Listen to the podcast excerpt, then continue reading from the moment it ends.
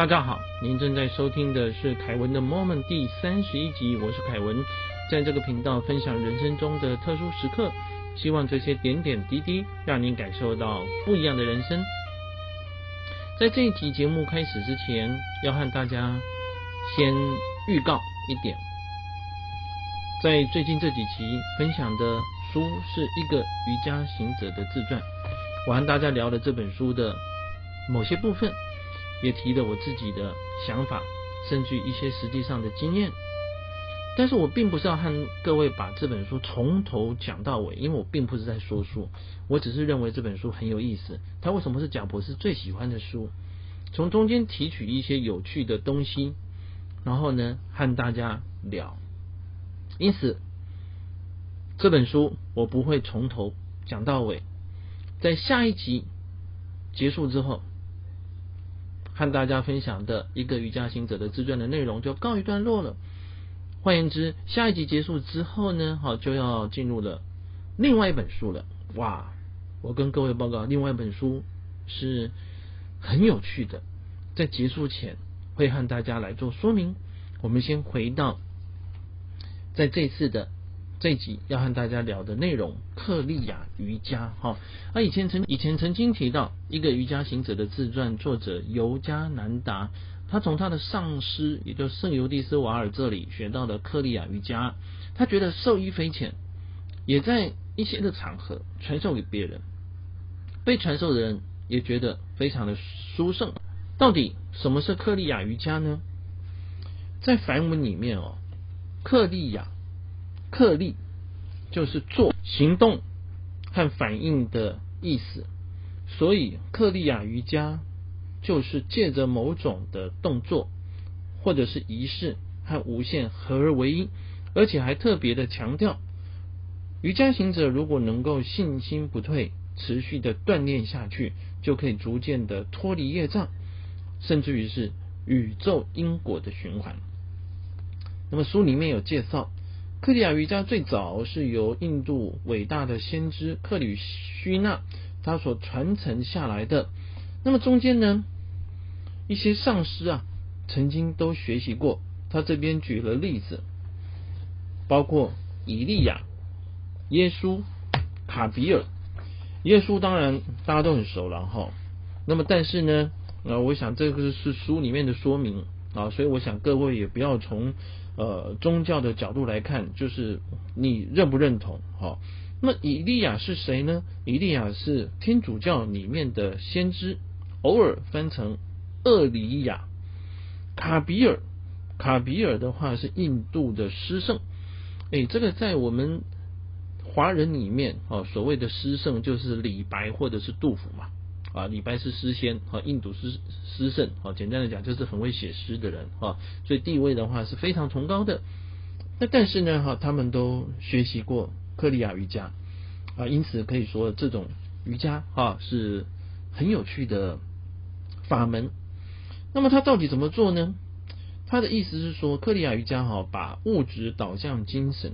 所以人体的血液可以借着锻炼这个瑜伽呢，把碳除掉，然后跟氧化合，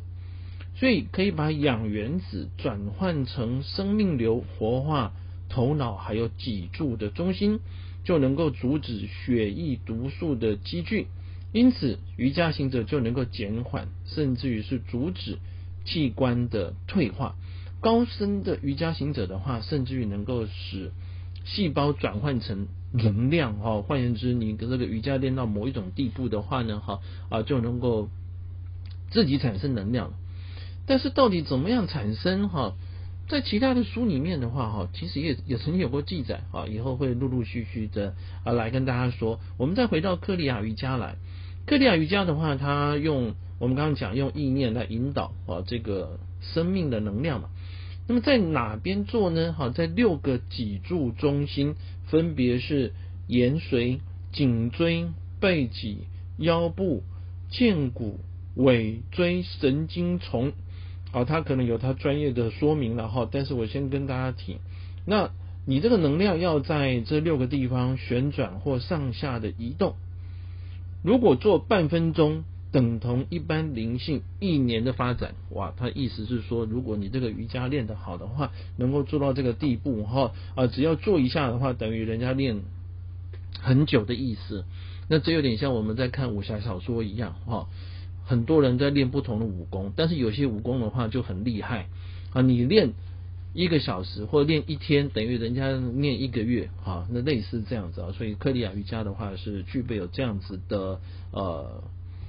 内容了哈。那么到底能不能做到呢？因为我自己没有练过，所以我也没有办法跟各位来做说明。那么我虽然练过瑜伽，但是呢我也看了这个书，不过我也还没有想要去马上去练克里亚瑜伽。为什么？必须承认啊、哦，其实人都会有惰性，所以我为什么去练瑜伽呢？因为我人总是要运动。以前我曾经呃打过太极拳，也曾经做过慢跑、快走，哈、哦，你要运动。但是我后来发现说，嗯，要有一些的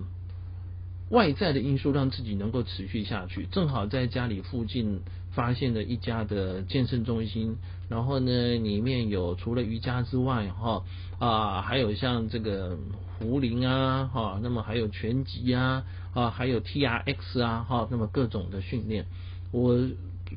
去试过了之后发现说，其实说实在瑜伽比较适合自己。然后呢他是缴了钱之后，你一个月要去六次。好，各位，这就外在的因素了，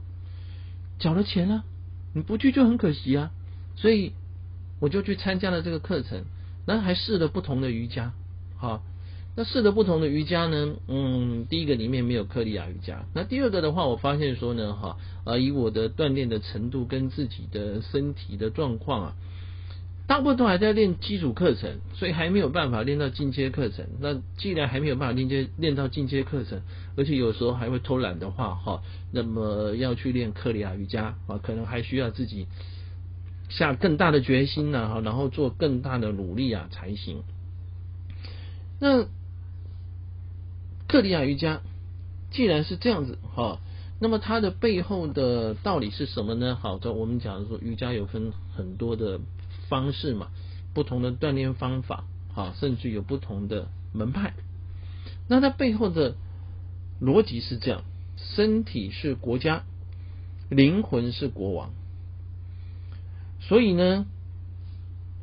在不同的状况底下啊，你的思绪跟你的情绪产生的变化，那人的身心如果违反灵魂啊，就会显现出疾病还有忧郁。所以我们常常在想的是什么呢？哈，这段话听起来好像有点拗口，不过我仔细的想一下，就是我们常常觉得我们人，我就是这个身体，所以你说我的手，我的头，我的人生，我的工作，我的钱，我的财富，我的爱情，你讲的这个我基本上都是有人的这个我。但是谁在里面主导我们的想法呢？很多人说是心，但是心是心脏啊，其实它是跟心血管是有关。有的人说其实是脑筋在想的，那脑筋在想里面东西呢，可能传导的是呃电流。但是有另外一个说法的话，其实真正在主导你的是灵魂啊。所以这边啊，他也讲说呢，哈，国家啊就是一个国哈，国家的话是身体，但是在治理这个国家的是国王啊，所以呢，灵魂的话才是国王，也就是说灵魂呢啊，啊在主导着你的身体啊。那我们要怎么样让自己的灵魂往更好的方向发展呢？我们刚刚讲说呢，如果违反国王啊，就会产生暴乱嘛，就违反灵魂的话，就身体违反灵魂的啊这个方向，就会有暴乱嘛，啊就会容易有疾病嘛。那这个当然哈、啊，就是瑜伽是一个方式啊，我们一开始提的和无限合而为一哈、啊，就透过某种的动作或方式的话，和无限合而为一。当然，有的人讲说，如果我们练瑜伽静坐也可以啊，有的说打太极拳也不错。那么我以前打过太极拳，我也必须承认哦，真的人都有惰性，我的惰性又特别明显。一开始打太极拳的话，其实比较慢的太极拳我还蛮能适应，甚至也参加过太极拳的比赛。但是后面哦，慢慢的进展到城市太极，各位城市太极是动作比较快，那这个招式记不起来哈，有的时候呢，老师在前面比的时候，我在后面做错，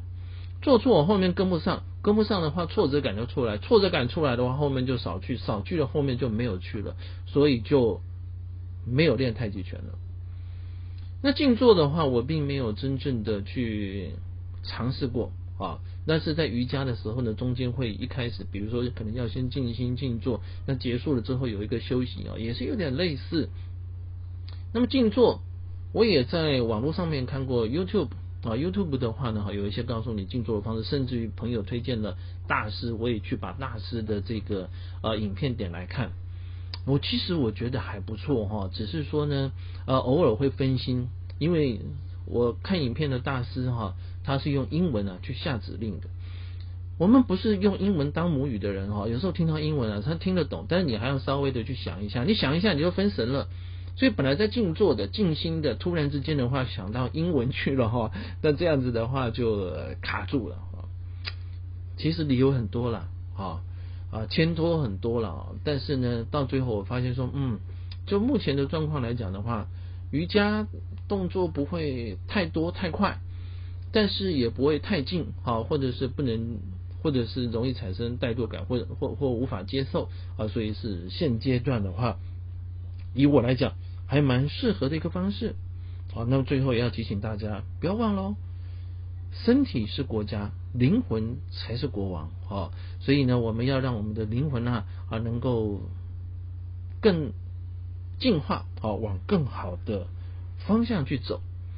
好，我跟大家聊说呢，哈、哦，我们呢、啊、下一集啊要跟大家做一本《一个瑜伽行者的自传》这本书啊、哦、的介绍，要告一段落了。但是我并不是介绍完整本书了哈，只是一部分而已。那下一次要跟大家提的是，呃，作者尤加南达他创办了瑜伽学校，甚至他还遇到了印度的大诗人泰戈尔。这泰戈尔曾经得到诺贝尔文学奖，他是得到诺贝尔文学奖的第一个亚洲人。那么另外呢，尤加南达他还遇到了奇迹幻象。我以前曾经介绍过，他都会从科学的角度去解释一些奇迹和幻象。那他自己真正遇到了，他怎么看怎么解释呢？我觉得很有意思，当做我们呃分享这本书啊的最后一个单元的结尾啊。当然再次的提醒，这本书其实大概还有三分之一到二分之一的内容，有兴趣的朋友啊，你可以啊啊自行去图书馆啊借来看，或者是自行去买来看。那么在下一集呢，好，也就是下一本书要跟大家聊什么呢？先跟大家预告，这本书叫《归途》The Journey Home。归途讲的是一个年轻人，美国的年轻人啊，他去纽约的话参加摇滚音乐节，结果不知道怎么回事，和他的朋友突然之间突发奇想，就徒步搭搭便车离开了这个音乐节，走向了一个无边无际的旅程。诶，很有趣，而且它是真实的发生的，我想值得我们去做期待。谢谢您的聆听，请记得订阅跟对我们的节目做评分，祝您健康平安，我们下次再会。